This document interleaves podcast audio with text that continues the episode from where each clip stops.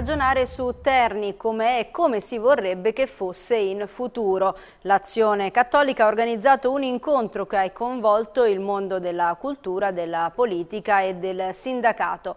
Il servizio è di Minolo Russo. In un momento buio per Terni, nel pieno di una crisi amministrativa, l'Azione Cattolica scende in campo per un'analisi sulle vicende cittadine.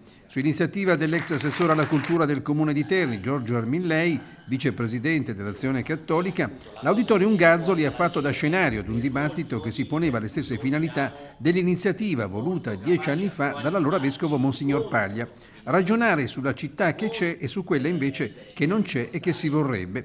Tra le tante indicazioni, quella del segretario nazionale della FIMCISL, Marco Bentivogli, paladino di un sindacato che superi il pansindacalismo dei diritti e della lotta, per abbracciare l'idea dell'industria 4.0, quella al centro di un volume che lo ha visto impegnato con il ministro Calenda, e dell'assunzione di responsabilità nel cambiamento. Cambiare paradigma, dice Bentivogli alla platea del mondo cattolico, con Monsignor Piemontese in prima fila, significa garantire futuro alla città. Un dato non del tutto scontato. Ci sono le risorse, ci sono le capacità, ci sono eh, i, le persone in grado di dare un contributo alla città e di far cambiare il verso che sta prendendo eh, la storia di Terni. Però certo sono risorse, sono persone, sono opportunità che vanno colte eh, prendendo decisioni importanti, eh, cambiando i comportamenti, guardando più a lungo periodo che non agli interessi di breve periodo.